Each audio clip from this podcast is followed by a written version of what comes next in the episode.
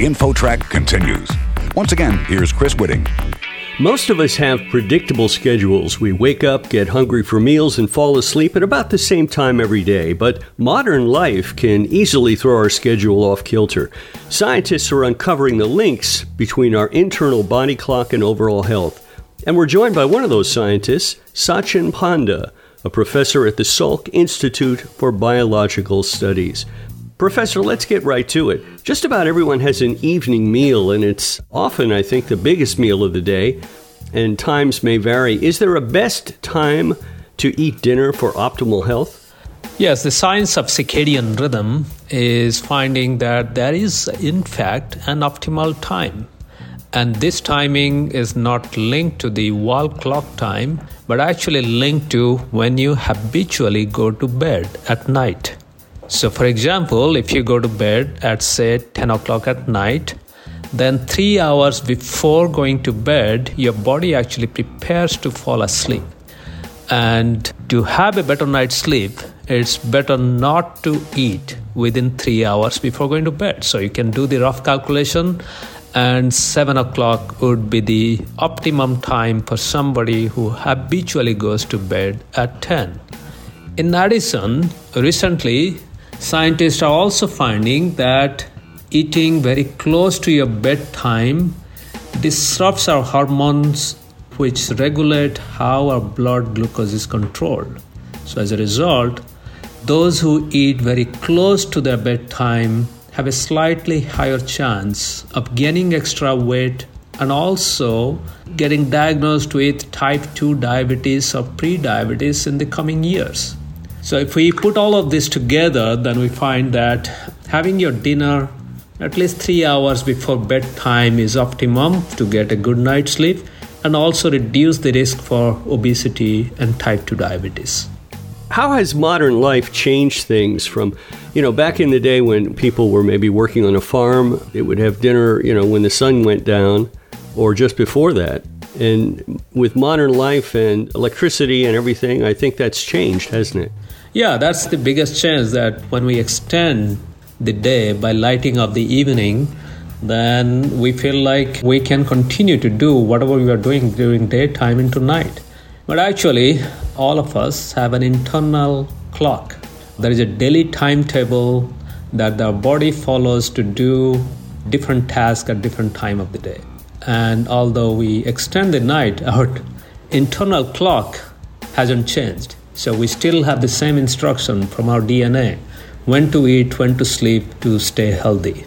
You mentioned a hormone that can signal the time to sleep. Is that melatonin? And is there a way to control that? You know, I know you can get supplements of melatonin. Does that work?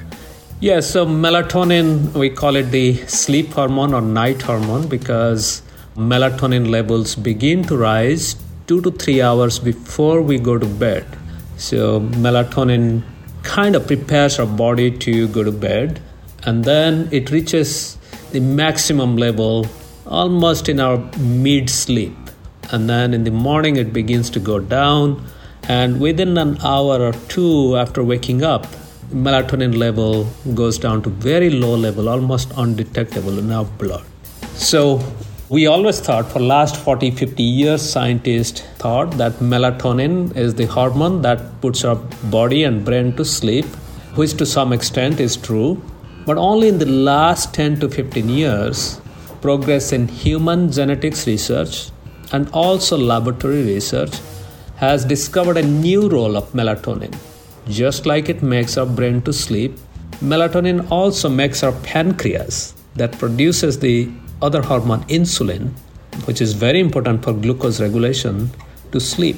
So, what it means is when melatonin levels are high, which becomes high two to three hours before we go to bed, then it tells the pancreas to slow down. So, if we have a big meal, then the pancreas cannot produce enough insulin to take care of the rise in blood glucose. And that's the connection between what is the optimum time to have dinner before sleep because we don't want to eat a big meal when our melatonin levels are rising. Our guest is Satchin Panda, professor at the Salk Institute for Biological Studies, and we're talking about best times to eat meals and to stay as healthy as possible. What about the menu that we have for dinner? For example, a salad versus a steak dinner. Is that a factor as well? That becomes a factor for a slightly different reason. That is, our stomach actually produces a lot of acids to digest the food that we eat. And if we have a big protein rich diet, then our stomach produces also bigger amount of acids to digest that food. And late at night, just like our brain goes to sleep, our stomach also kind of goes to sleep and it has an abnormal response to protein. It actually tends to produce more acid to the same protein meal than it would produce during daytime. So, as a result, eating a steak or a high protein diet late at night, close to your bedtime, is likely to produce too much acid, and in some individuals, that can show as acid reflux or heartburn. So, that's the reason why having the dinner two to three hours before bedtime also helps us for our stomach to produce enough enzymes and acids to digest that food properly without increasing the risk for late night acid reflux or heartburn.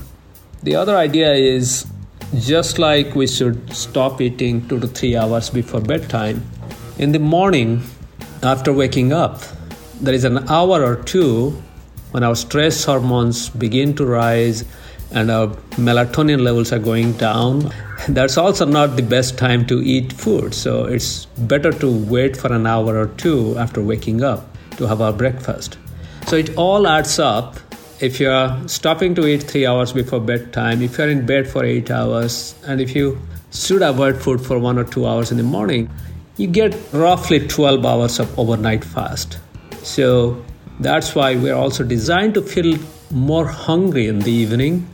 And we're designed to eat a slightly bigger meal that helps us to go through this overnight 12 hours of fasting. So, the bottom line is yes, we should eat a balanced diet in the evening, preferably three hours before bedtime, and that's good for better sleep and also good for overall health. It's interesting for parents of young kids who may be listening, or even owners of dogs or cats. They signal when they are ready for their meal on a regular basis. You can almost set your clock by it. When your dog starts waiting for dinner, Adults are not like that. I guess we grow out of that tendency, don't we? Newborn babies, they are growing really fast. So that's why they eat in every three to four hours or drink and then go back to sleep. Their stomach, their intestine is also growing. But even for kids, since they need at least eight to 10 hours of sleep, means the young toddlers or babies, they need pretty long hours of sleep for them, it's very natural that they would go through 8 to 10 hours or 11 to 12 hours of overnight fast. And yes, they do signal when we should eat. And the bottom line is for young parents, they can feed their kids, maybe bathe them or give them a shower so that they can have a good night's sleep. And at the same time, they can also eat. The parents should also eat at the same time because the parents usually stay awake for two to three hours after the babies go to bed. So, in that way, they have a good dinner with the kids and then they're waiting for two to three hours. That's their me time or free time, and then they can go to sleep. So, we can all make small changes to our dinner time, dinner routine, evening routine.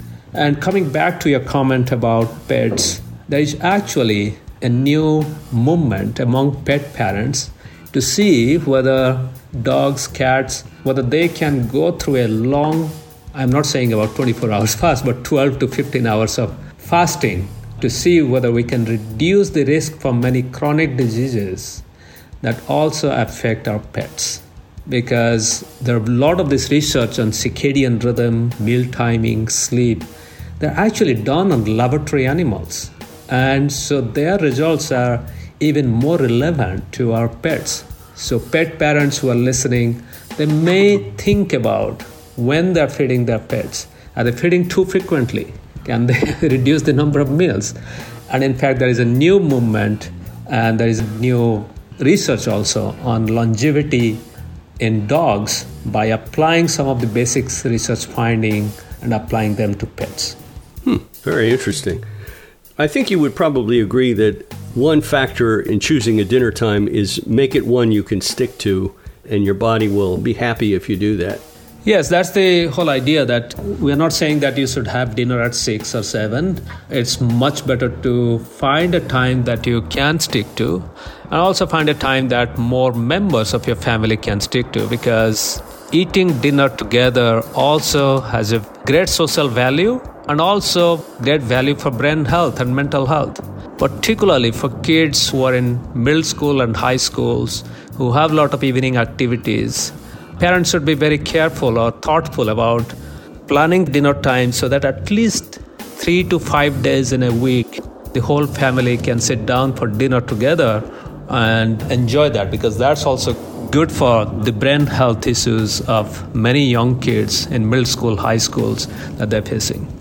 Satchin Panda, professor at the Salk Institute for Biological Studies. Professor, thank you so much for joining us today.